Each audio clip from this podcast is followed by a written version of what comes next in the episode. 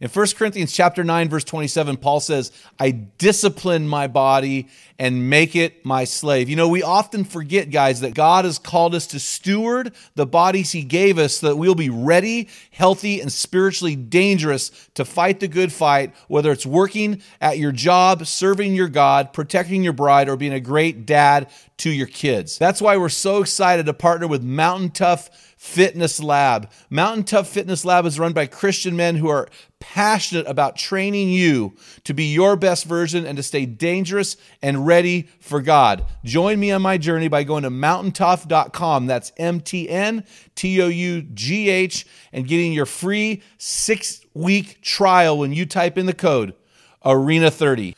You won't be disappointed. Stay dangerous. Then she looks me dead in the eye and she's like, I want you to know this. Um, a person is not defined by the worst thing you've ever done. And you're not defined by the greatest thing you'll ever do. God defines who you are. Do you know who God is?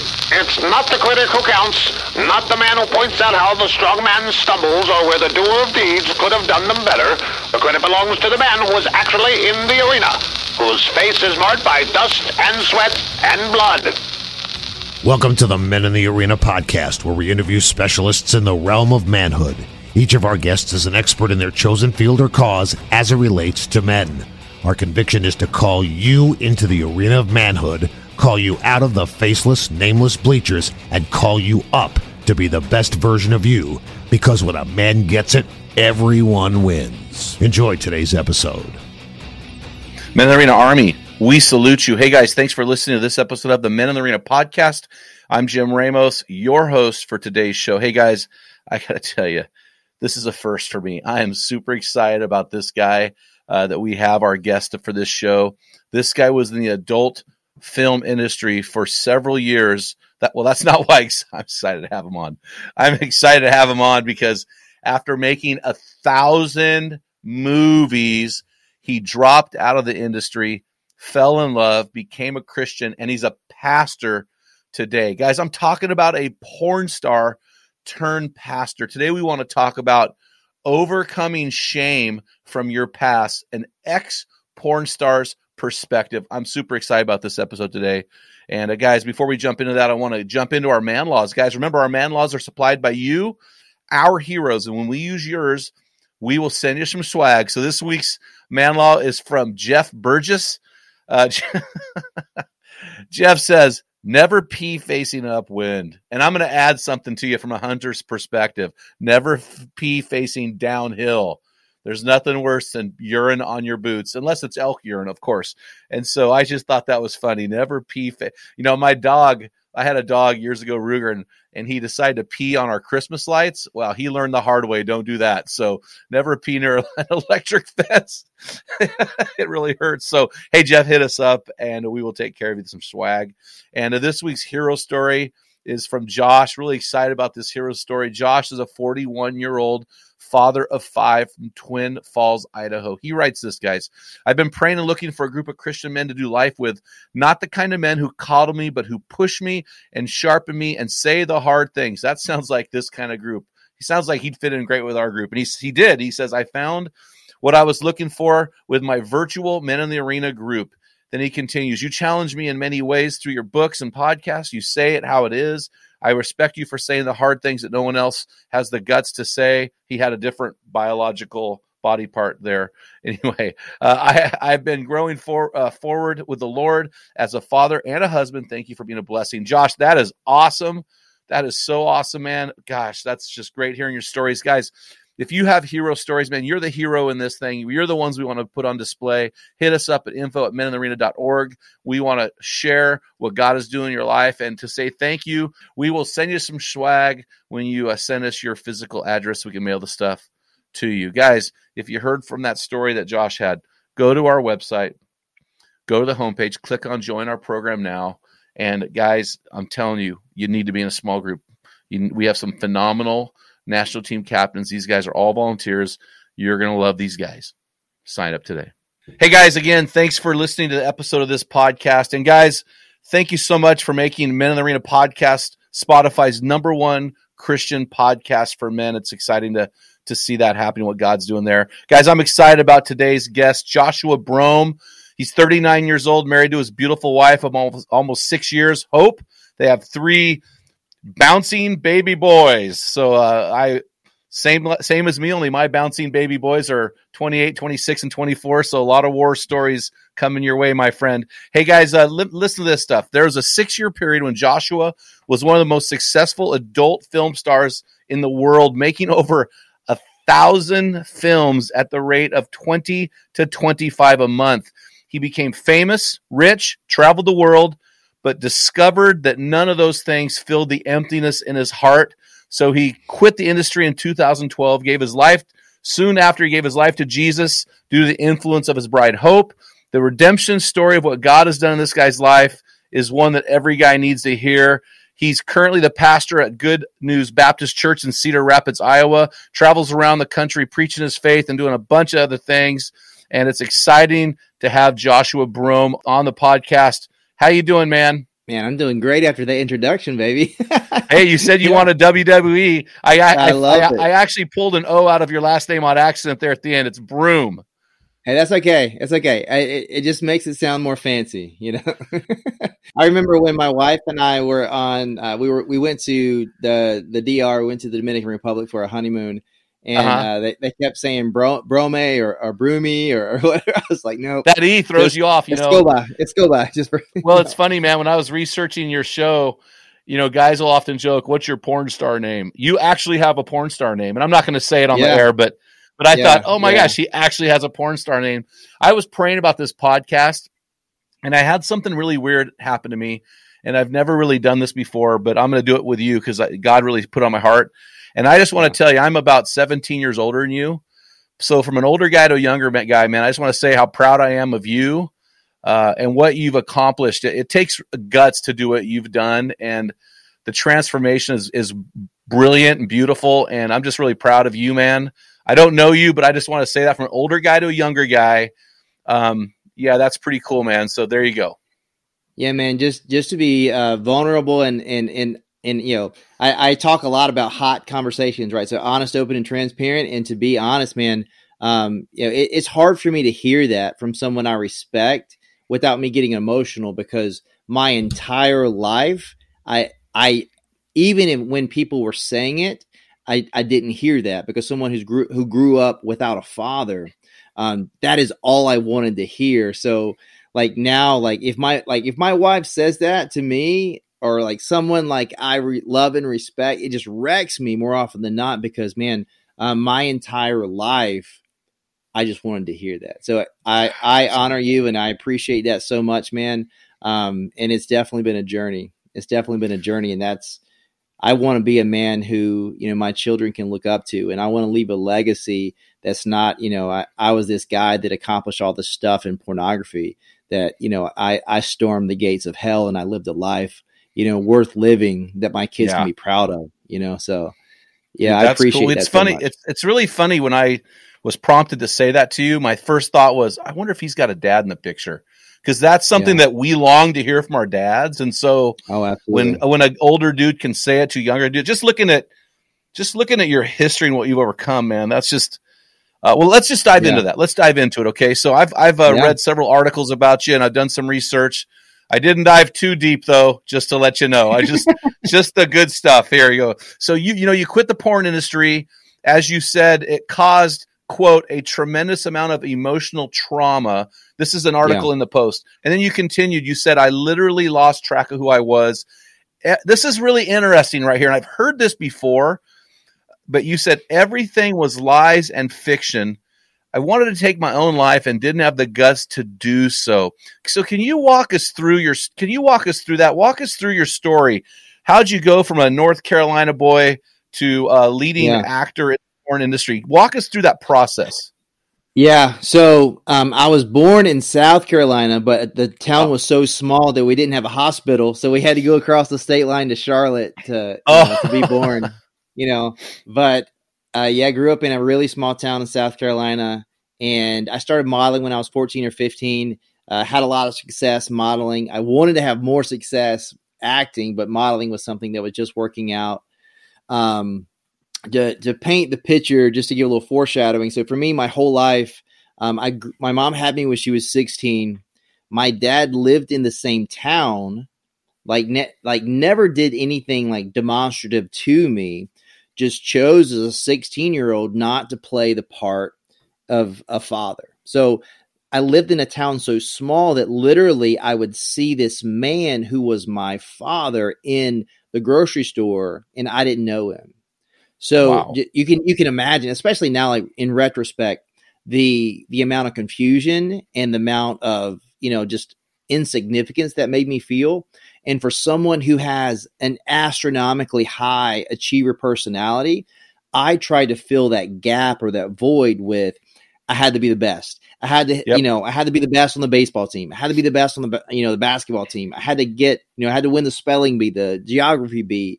Um, you know, I had to get the girl that no one could get. I had to get the most girls. And those momentary accomplishments tried to just suppress that void that I had in my heart because I felt like I wasn't good enough. Mm. So Yeah. that continued. You know, I started modeling again, like 14, 15, had had some success, go to college for theater. Um, I was like back and forth from like theater and mass communications. I just knew I, I wanted to run my mouth, you know, pretty much. and um, just I was having success modeling, but I knew like, you know, as a as a six two, like two hundred pound, like hazel eyed, brown haired guy, that there's millions of me.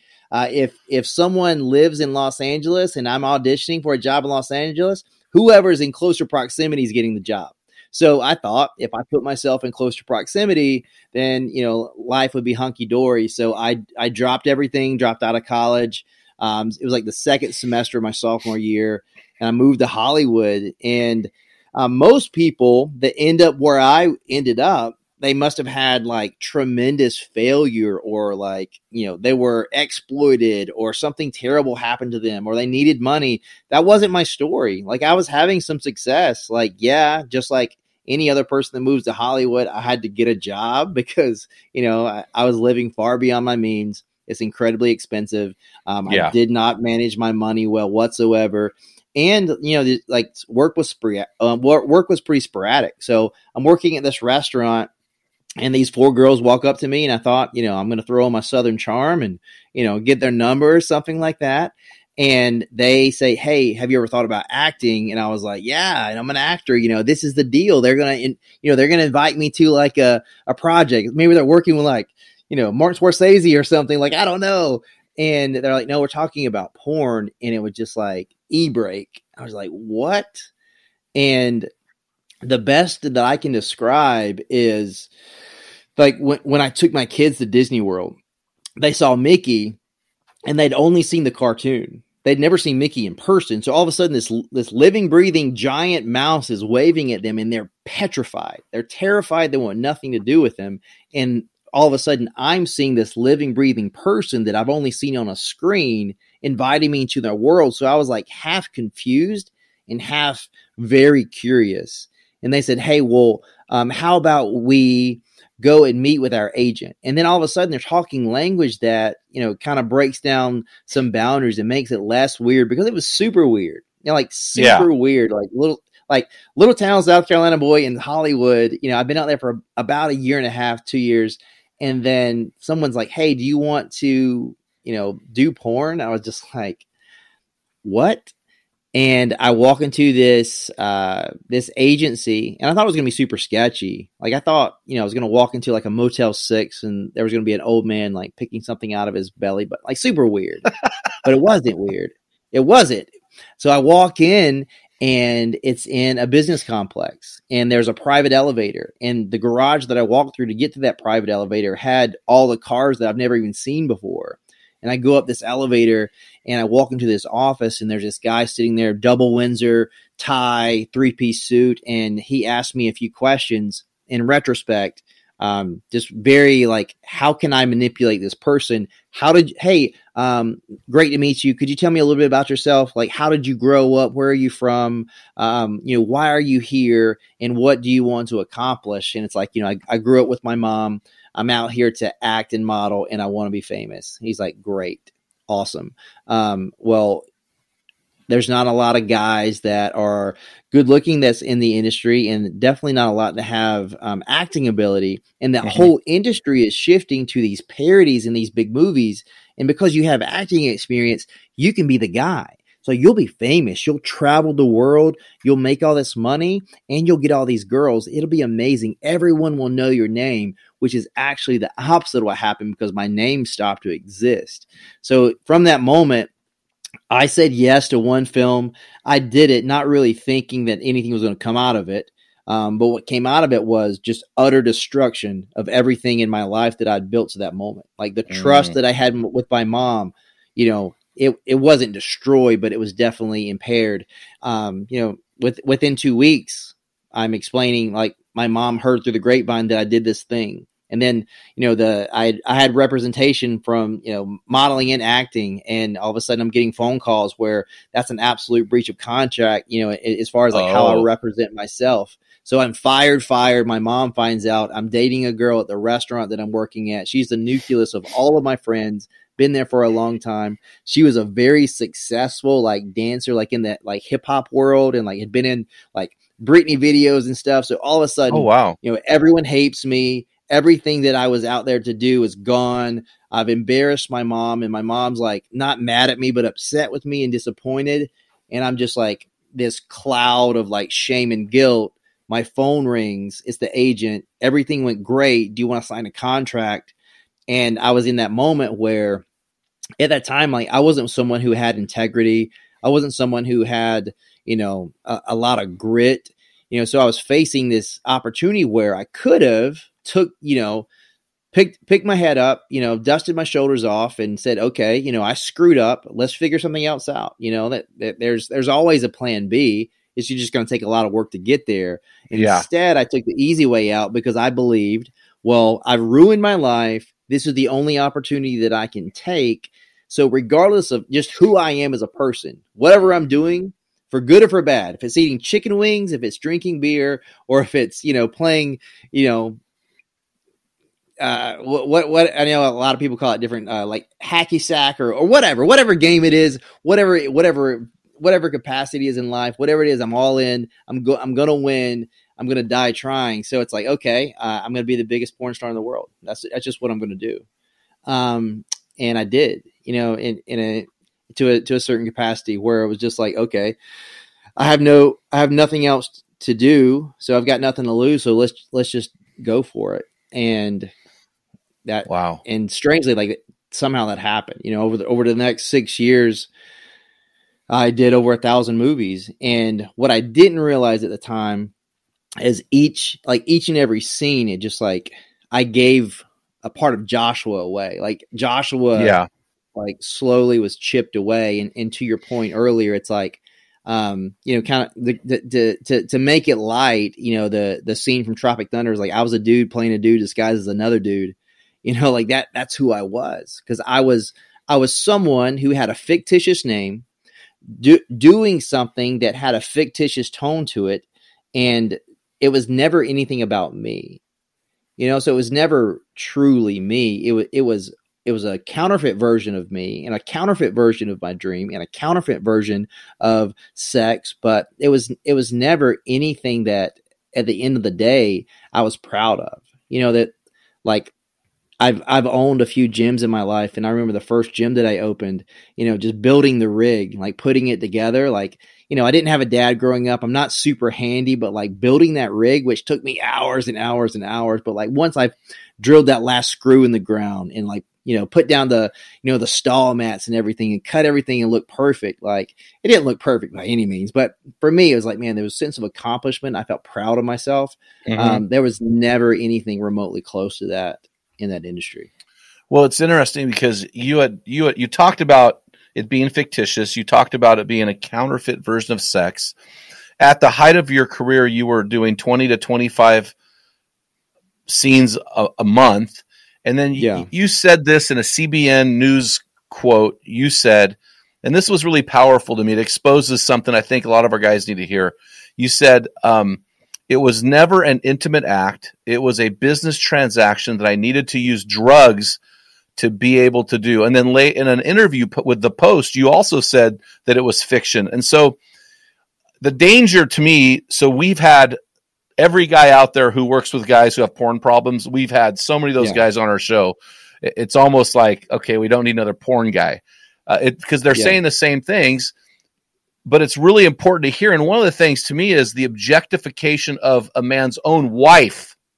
Yeah. When a guy's involved in watching porn, Yeah. there's an objectification of her because he's he's fantasizing about things that people in the porn industry who make the movies call them fiction. So can you right. I mean you're a perspective that's different than any guy we've ever had on the on the show. Can you talk to us about this fictitious counterfeit view of sex that that you actually were engaged in firsthand yet isn't reality I, I- can't, I hope I can articulate that, but I, I want you to unpack Yeah, the lie mean- in this for the guys.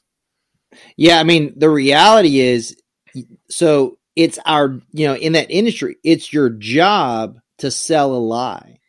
You know, it's like if you if you watch The Matrix and you see like a cool fight scene, there's no way that you really believe that that's what it happened like that. You know, there's hours of, you know, editing and cutting and, you know, CGI and stuff like that. You know, it, it's not that much different in porn because you're like you see 20 25 minutes of footage but the reality is you you there's two people that don't want to be there. I'm taking drugs she's using lubricant. Um you know it's like there there's there's a, there's a director telling you what to do.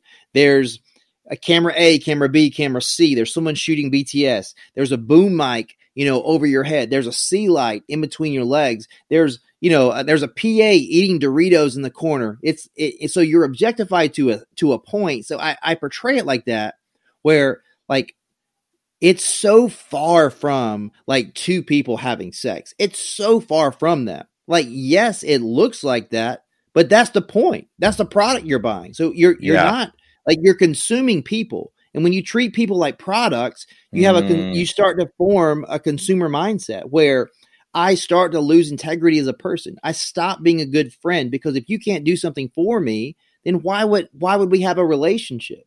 So like th- there's that there's you know there's that part and because it's counterfeit so there's this study um, that this biologist won a nobel prize for um, so it, it's called uh, supernatural stimulus. And supernatural stimulus is this. He took a bu- he took butterflies and he he studied the female and then he made a fictional female butterfly but he made it more vibrant bigger better then he put it in space. And then all the male butterflies you know went over after that and all of a sudden they stopped mating. And all of a sudden you know the species stopped to exist. And all of a sudden the males started killing each other because they were angry and when you chase after something that's not real you'll become insatiable for it because you can never obtain it. So the the the fantasy that's being portrayed on that screen never was real to begin with. And if you're chasing after that thinking that that is what sex is that is what satisfaction is you will be insatiable as well. And it will lead to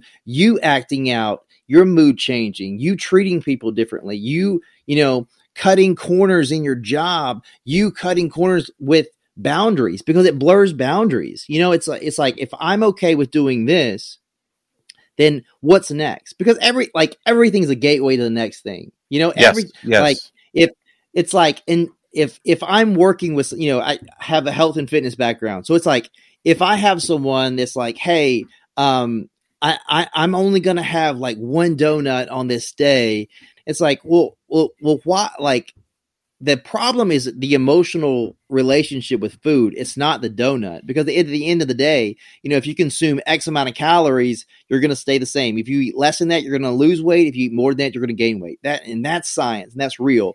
But Yeah. if if i can't eat one donut without wanting 12 like the issue is not the donut. The issue is how you see food and like are you consuming it on you know is is it a response to uh, something bad happening in my day? Am, am i looking for comfort in that thing? And i think like that's what porn is so much. It's like i'm Yeah. looking to escape from reality so i'm going to consume this product and i'm i'm looking for a feeling. But if you train your mind to consume that dopamine to cover up that thing you'll never actually deal with the root of the problem which is a multitude of things.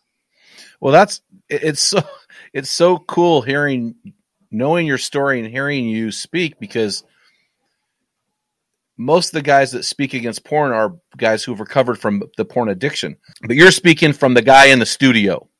And uh, you Yeah. said that it's mood changing. And so I want to turn the corner here a little bit because you had said in an interview, uh, you said, quote, I had, I had all the sex I could have ever imagined, but once I had it all, my life fell apart because it Yeah. amplified the sorrow and emptiness I always always felt inside. So you were living what guys out a lot of guys outside the church would think is the American dream. You had money, fame, all the sex you wanted, beautiful women. What, but then your life fell apart. So what was the lie in that that you discovered during that season? Yeah, I mean, it's the, it's the lie that we all believe playing the comparison game. If if I had Ah. that home, I would be happy. If I had that car, I would be happy. If I was not single, I would be happy. And I believe the lie that, you know, you know, I I'm, you know, I'm a statistics guy. Um, so it's like once, you know, tracking everything, um, it's like once I eclipsed a million dollars, I would be happy. Once I Mm. walked into the Louvre and had the money to go on a private tour in the Louvre Museum, like I would be happy. Um, and then and then it got to like, okay, I've been nominated for Performer of the Year three times. Once I win it, I'm the guy. I'm the best. I will feel satisfaction. I will feel happy. And when I won it and it didn't work, that's when my life fell apart. Because if you ask anyone, like saying, man, if I had a million dollars, I would be happy. Sure, you're gonna you're gonna feel happy in that moment when I give it to you. But then when you lay your head down the pillow, all your problems are still there. Yeah. So- So, For me, yeah, that's yeah. so So for me, like when I won the award, it crushed me because it it didn't fill the gap. It it it it broadened it. So all of a sudden, everything that I thought was going to go away was amplified because the last thing on my checklist didn't work. Because I had all the money, I had all the girls, I traveled to literally anywhere I've ever wanted to go. It's like I want to surf, you know, in in Costa Rica. I want to you know do this. I want to do that. Um, and I did all those things, and yet here I am, um, just on my face, crying out to the God that I really didn't know, saying, I want to die because my life is so terrible. And I believed very much so. And, thi- and this is, you know, this is the reality for people in that business. You believe you are what you did, and you believe the lie that there's nothing else that you can do. You believe, like, I'm a prostitute. My worth is indicative of me selling myself for sex, and that is Mm. who I am. So, what worth, what value do I have into the world? If you asked me, you know, 10, 11 years ago, w- will you ever be a father? Will you ever be a husband? Will you ever contribute in any capacity? No, no, no, because I believed I, I didn't know how, I wasn't good enough, and no, like no one valued me. And what, what value do I have to contribute in any capacity? It's like I'm a prostitute.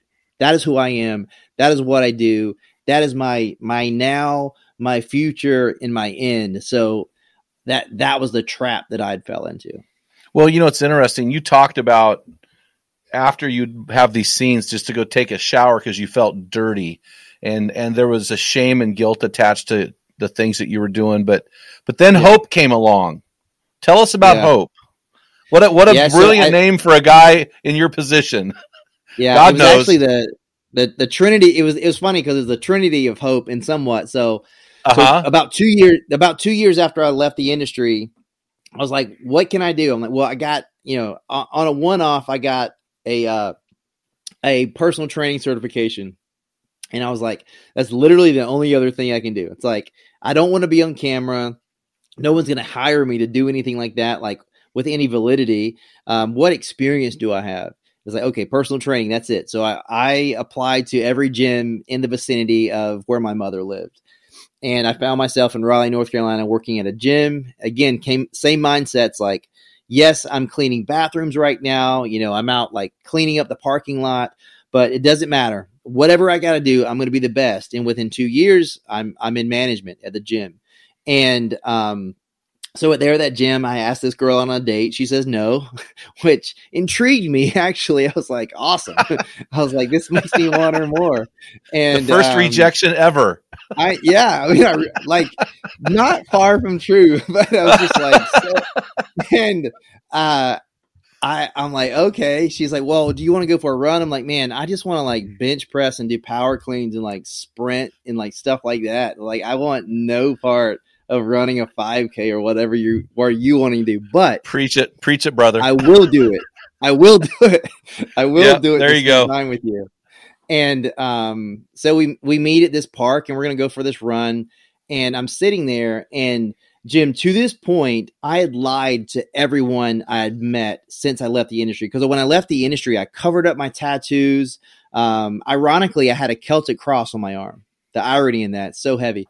But I cover that up with uh, like this. I got giant koi fish like jumping out of water and stuff.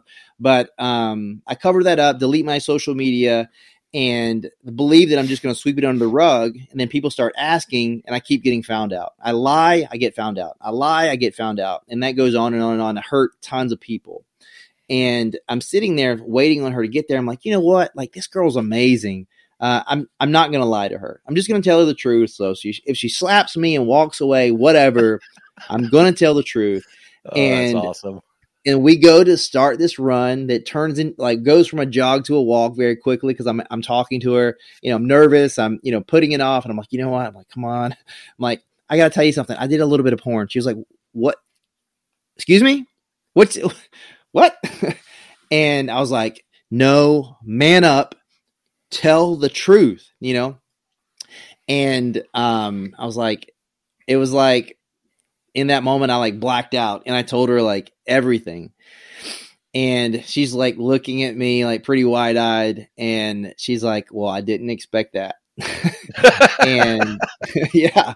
And then she looks me dead in the eye and she's like, I want you to know this. Um, a person is not defined by the worst thing they've ever done. Mm. And you're not defined by the greatest thing you'll ever do. God defines who you are. Do you know who God is? I was like, yeah, you know, because I, I went into because I mean I, I think this will speak to a lot of people. Um, this is you know for guys and girls. Um, you often are never your most authentic self when you meet someone. You are this you, your your first date self. I like to call it. So I'm not going to be me. I'm going to be the version of me that I believe you're going to like. Because whoever you want me to be, I'm going to be that because I want to convey something to you that gets you interested in me. So you want me to be Christian? Great. Awesome. Yes. I believe God exists. I believe that he's real, which was true. I grew up going to church and I did believe that he was real. And to be honest, Jim, if you would have asked me prior to that conversation if I was a Christian, I would have said yes. But the validity Totally. of the, the validity of that would have been based upon I believe that God is real. I believe that he created everything including me. And it stopped there. And then she she was like, okay, well, what's your relationship with Jesus like? Like, what's your prayer life like? Like, are you plugged in community? And I was just like, I mean, you, like at that time, like you were speaking, you might as well have been speaking Japanese. I was like, Yeah, totally, Uh, totally. yeah, I was like, no, clue. Community? And then What's that? yeah, and and then when and normally when I would have lied, that would have been my instinct. I I literally could not speak. Mm. And then I was honest for the first time in a very long time. I said, I don't know. I don't know the answer to that. I don't know. wow. And then she shared with me, she's like, Yeah, well, you know, I, I gave my life to Christ when I was in high school. I, you know, grew up in a Christian home. Um, you know, this is the church that I'm plugged in. I normally go here, but you know, I've been thinking about starting attending this other church. You know, but but anyway, do you like tacos? Like, what do you you know? What do you like? What's your family like? And I was, and I was expecting rejection, and you know, very it was very you know like um, I, I teach on often like Colossians like four, like verses one through six, where just Paul's, you know, in prison and he's, um, you know, praying for opportunities to preach the gospel and he's in prison for preaching the gospel, but he's saying how we are to interact with outsiders, to walk with wisdom Yeah. toward outsiders. And our speech needs to be, you know, gracious and seasoned with salt. So we might know how we ought to answer each person. And the way that she responded to my confession, it actually broke down boundaries and cultivated curiosity in me. So later Mm. on in that week, after we've been texting like, you know, little high schoolers, um, she said, Hey, do you want to go to church? I was like, Absolutely yes, because whatever that is in you that caused you to respond to that, I want some of that. And man, I kind of want to know more. and we we went to church the next week and, and to the to the irony it's like you know we went to this church hope community church where i Oh, found hope in christ and my wife's name is hope hope. That's cool. Well, you know the cool thing in your story to me is is you you swung completely the other way. Like God just brought you over. Uh, I would think that a guy with your history would have a lot of guilt and shame uh, in their life with their past. Yeah. Uh, most women don't wake up. Most Christian women don't pray for a recovering porn star to marry. They want a virgin, Yeah. right? So, so you know, Right. obviously, there's some stuff that she's she had to come to accept. But you said this, and I thought this was so powerful in an interview. You said, "I built a life I can be proud of, and when I lie my head on my pillow at night, I'm not ashamed." And I don't feel guilty. Then you continued Yeah. and you quote your wife here. I didn't realize this, but you said you can allow your past to own you, or you can take control and own your past. And one of the quotes I quote with guys more than I I quote two quotes to guys all the time. Philippians 4 6 about anxiety and worry. yeah And then the other one I just quoted to a guy last week, Romans 8 1. There is no Yeah. condemnation for those who are in Christ Jesus. So talk to us about overcoming shame and guilt. Yeah, I mean, for me, it's like um, the first Bible that I had, like like on the bottom of it, Second Corinthians five seventeen. So like that old person is dead. So the person that you see, you know, articulating these things to you, um, is not that person. That person is dead, and th- and I'm a new creation. I have a new heart, and new purpose, and I've been redeemed in Christ. So like the, the the thing about with my wife, so a lot of people are like, man, how do you guys have this relationship? Well, the reality is, like, I was two years removed from that industry. She's never Uh-huh. watched porn, and it just sounded like something. It's like you know, I, I used to tightrope walk in Japan or something. You know, it's like completely like out there, like beyond Yeah. her comprehension. Um, and and also like she's like I was not a Christian for a week that she knew me. So it's like she never knew me Ah. as that person. She only knew me like it like someone who was lost, then found, and then immediately on fire for Jesus. So like that that's why our dynamic is weird. Um, but I like obviously she's had her you know her unique um just so so many things. I mean, I, I could go on and on with people who, you know, social media, you know, full of antagonistic people who want to get reactions out of you Yeah. and do hateful things. I mean, you know, when we when we were pregnant for the first time, we announced on Facebook that like it's a boy, and on the same day, someone created a uh, like a mirror account of me and sent pornographic images to every single person on my friends list. So including my wife, her family, my family, everyone at the church that we were, you know, a part of.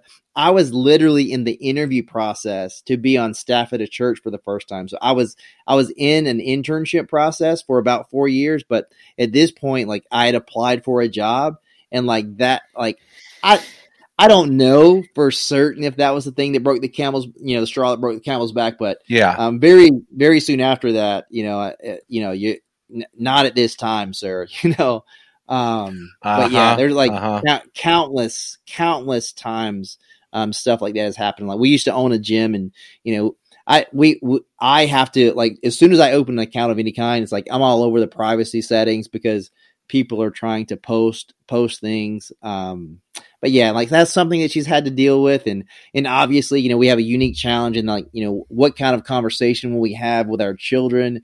Um, but you know, to to to the point that you were saying, it's like, man, if I choose to live my life while owning my mistakes and using them, you know, very like Genesis 50 20, like the thing that tried to destroy me, I'm repurposing, you know, it, Yep. with, with, you know, God's redemption and aiming it back at the industry. Um, I mean, there's nothing that you can say like, oh, like someone the other day, like sent my wife a message and was like, did you know that your, your husband, you know, used to do X, Y, and Z? She's like, no, had no idea, you know, but, but, um, He what? yeah. Are you kidding me? Oh, so how? Right. So how is? I don't want to. If this is an inappropriate question, just let me know. Did you guys have to overcome things in the bedroom because of your past? Or, or to were, be honest, were you? no, because did- I mean, yeah, I mean, so like everything I've ever experienced with my wife was love, and everything else I've ever experienced in my life was lust. Like, and then, and then for, you know, for six, seven year period in my life, like I was having sex for money, you know, like sex with like that there was no intimacy involved, you know, like it was, you know, I'm taking pills or taking a shot so that I can do this thing so that I can get a check. You know, so like it was so different, but also it's like so unique in our journey because man, if if this doesn't preach to somebody, hear this. So, um, my wife and I we meet with with so we met um Easter. So we met in Easter, start dating, get engaged in October, and you know, and then we don't get married until July of that, of that following year. So we pursued purity. We went to premarital count, you know, we we went to premarital counseling and you know, you know, we're like, okay, we're going to be we're going to be completely celibate, you know, we're we're not going to do things that are going to just like lead to other things. And man, if like purity is not something that you, you know, safeguard purity is a decision that you make each and every day like pure there there it's a destination right and the destination doesn't end so it's a daily choice to pursue purity and you can reclaim purity in christ today regardless of what you've done regardless of what your life looks like regardless of what you did five minutes ago if you're seeing this podcast and you were watching porn five minutes ago today you can repent and turn away from that and choose to live a different life because that's the biggest lie that everyone believes. This is just who I am. This is just what I do. This is too hard. Yeah, living for Christ is hard. Living yep. a life that's like living a life period that's meaningful is hard. Being a good friend is hard. It takes work. Being a good husband is hard. It takes work. Being a good father is hard. It takes work. But there's nothing that's meaningful that doesn't require diligence. Well, I appreciate the fact that you guys are abstinent before you until you're married. I did the same thing. I'm a little bit alarmed at how many Christian men out there listening to this podcast uh, are living with their girlfriends or having sex with their girlfriends. And for some reason, there's this for some reason there's an acceptance within the church that it's okay to live with your girlfriend, parade her around the church like a prostitute, and everybody thinks it's okay. Can you speak to those single guys right now? Yeah, I mean, it like may, maybe you're in a situation where it's it's you know you you guys are engaged and you decided to move in together. Um, like today, start sleeping on the couch. Like if if financially, like you you you can't like okay, like we've committed to this, we're getting married in three months. Okay, great. Sleep on the couch. Make the make the decision to sleep on the couch because you know why? Because it's going to honor your wife and it's going to benefit your marriage going forward. And there's no decision you'll ever make in one day other than giving your life to Christ that's going to impact your forever more than a decision like that. So I, I think like that's the lie because in the church we've we've gotten really slow about hurting people's feelings. And yeah, for and sure. That's like that's that like John 5, John 14, 15 says, if you love me, you'll obey my commandments. Right. So if you understand who Christ is, you'll understand his tone. He's not saying if you love me, you'll obey my commandments. He's saying if you love me, you'll obey my commandment. So when I tell my kids to, not to touch the stove, they don't do it because they think they're going to get slapped if they do it. They do it because I love they love me and they trust that I know what is best. So when God puts boundaries in our life, he does that to prevent us from being hurt.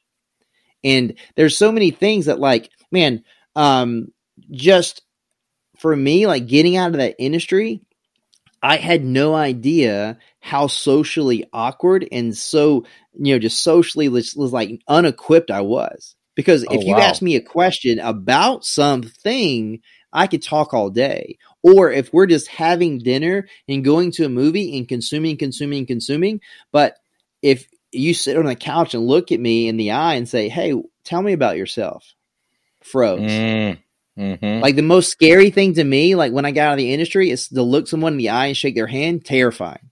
Have sex in wow. front of 10,000 people? No problem. No problem. Do that without blinking. But look me in the eye and shake my hand because that's real. There's nowhere to hide. Wow. Wow. Well, you know, it's interesting. So, one of the things I tell guys, the younger guys, is I tell them life is more serious than you think in your early 20s. The things that Yeah. you struggle with or celebrate in that period of time are going to come back later in life. What Yeah. do you tell what do you what would you like to tell younger guys that are listening to this? Yeah, I mean, whatever you're dealing with, like, like I, I think so. Understanding like a biblical perspective, like understanding what meekness means. Like meekness Ah, doesn't mean yeah. to be trampled over. Meekness is you know strength under control. So to to to man up and to be a man is to say, man, um, I've got some insecurity issues. I need to work. I need to work on myself because you can't lead anyone until you can lead yourself. Yeah. So so what I what I would encourage you to do is like, man, if you're struggling with porn today, um, as diligently as you're pursuing a, a spouse, you need to eradicate that from your life. So it's like you need to take inventory of your life. It's like, man, um, what what what is it that I'm doing or consuming on a daily basis that's not beneficial for me?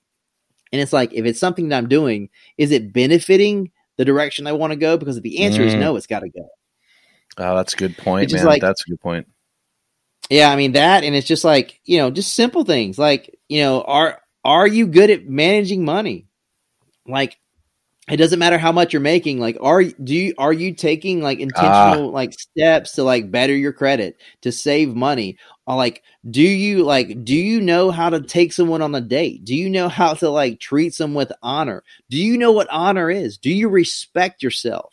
You know, um, what does your circle of friends look like? Who's leading you? Are, do you have a mentor in your life? Do you have someone who holds you accountable? Because accountability works two ways. Like you need someone in your life that on a weekly basis you can call and be honest with them, and they want they should be often giving you a kick in the butt and encouraging you. Because if you're not getting both, that's not accountability. Because because one is legalistic and one is missing the mark.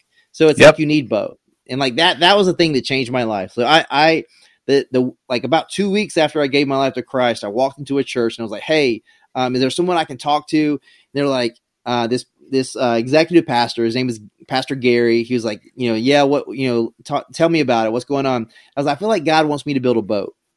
He's like, "You're crazy, but let's hear it." and I was like, "Well, I want to do something that's bigger than I can comprehend." And my grandfather did teach me this: if you want to do something, um, figure out how to do it really well and you do that by finding someone who is doing what you want to do better than you could ever imagine and ask a lot of questions and shut up and listen. So I was like, I want to ask a lot of questions. And he's like, that's great. Right down the hall, right down the hall, there's this there's this man Andrew. And Andrew was, you know, he had just moved to town from Dallas and him and his wife were going to launch another campus. And he uh he met with me and I thought we were going to meet that one time and he was going to teach me a little bit about like what it meant to read the Bible, like context or whatever.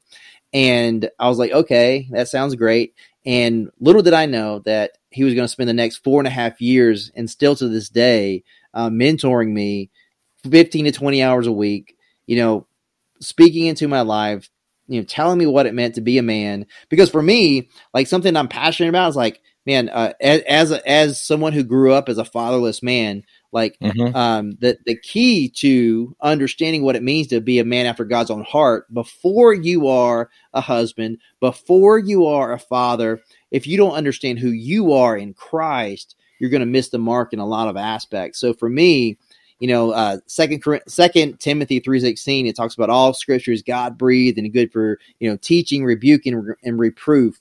And reproof is the thing that was most necessary for me because reproof means to dismantle and destroy. So I had to dismantle and destroy the lies that I believed about myself, the lies that I be- believed about God, and the lies I believed about how I was to appropriate myself in the world.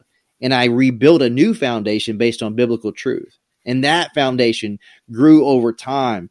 And he, you know, he kicked me in the butt when I needed a kick in the butt, and he encouraged me along the way. And like that relationship changed the trajectory of my life. That's so cool, man. It's just a it's a great message God has given you. So you have three sons. They're how old? Yeah, so Cannon is uh, Cannon. four What a great name. Yeah, So why, why don't why yeah. are guys name uh, why, why don't more guys name their kids like cool things like cannon? Yeah. What's the other gun? Yeah. Rifle? What what what'd you name your kids? Cannon? yeah, Who else? yeah. So Cannon, Cannon, Cannon, Lincoln, and Judah are are their names. That's yeah. Your wife continues to impress me because I know she had to allow that. So how old are they? Oh yeah, yeah. So Cannon will be four in July. Lincoln's two, and Judah, um, he is eight months. That's awesome. So what what are some things that you've learned from the past that you're going to teach your sons in the future? Yeah, I mean to for like the the big like the most practical thing, just like you know, not like not running from emotion, like in that Ah. moment, like Yeah, it's okay, yeah. like you know, like that's something that I learned, especially like my for for context, my wife is an elementary uh, school teacher, Uh-huh. so she is great at you know breaking down information and you know communicating in a way that's understandable and also just processing through things. So you know when you're mad about something, you know it's like Cannon's old enough for us to have that conversation. Like like why are you upset? Not like I'm mad that you're upset. You know, talk to me. Like, can you tell me what you're upset about? And and and it's just like just taking moments like that where I'm like all my like a lot of my life it was I had emotions that I didn't understand Mhm. and I and I dealt with them in ways where I didn't like lean into them. I ran away from them and then I used coping mechanisms. You know, I I, I used achievements. I used, you know, getting the girl or or sex or accomplishments or money or or whatever it was. It was all, you know, to to cover up this confusion that I had inside because I never thought that I was very good. You know, like I didn't think I was worth much. Yeah. So I felt Yeah. like I had always proved myself in some capacity. Well, that's cool that you found your true worth in Jesus. And so, Yeah. man, th- this is so cool. Uh, We're coming to the end of our time here.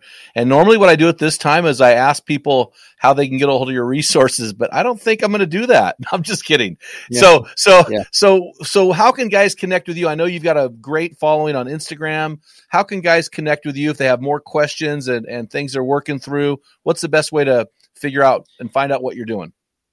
Yeah, so all of that can be found on my website. So my website is joshuabroome.me. So just Joshua Broome um, dot me. Um, so that's my website. So I have you know all my upcoming speaking engagements. If someone's interested in booking me regarding a, a you know some type of communication, whether it's preaching, podcast, or whatever it might be, um, you can find that there. And then there's a page where you know everything that I've done recently. But all of that's there. All my social media is there. But all of my social media is I am Joshua Broome.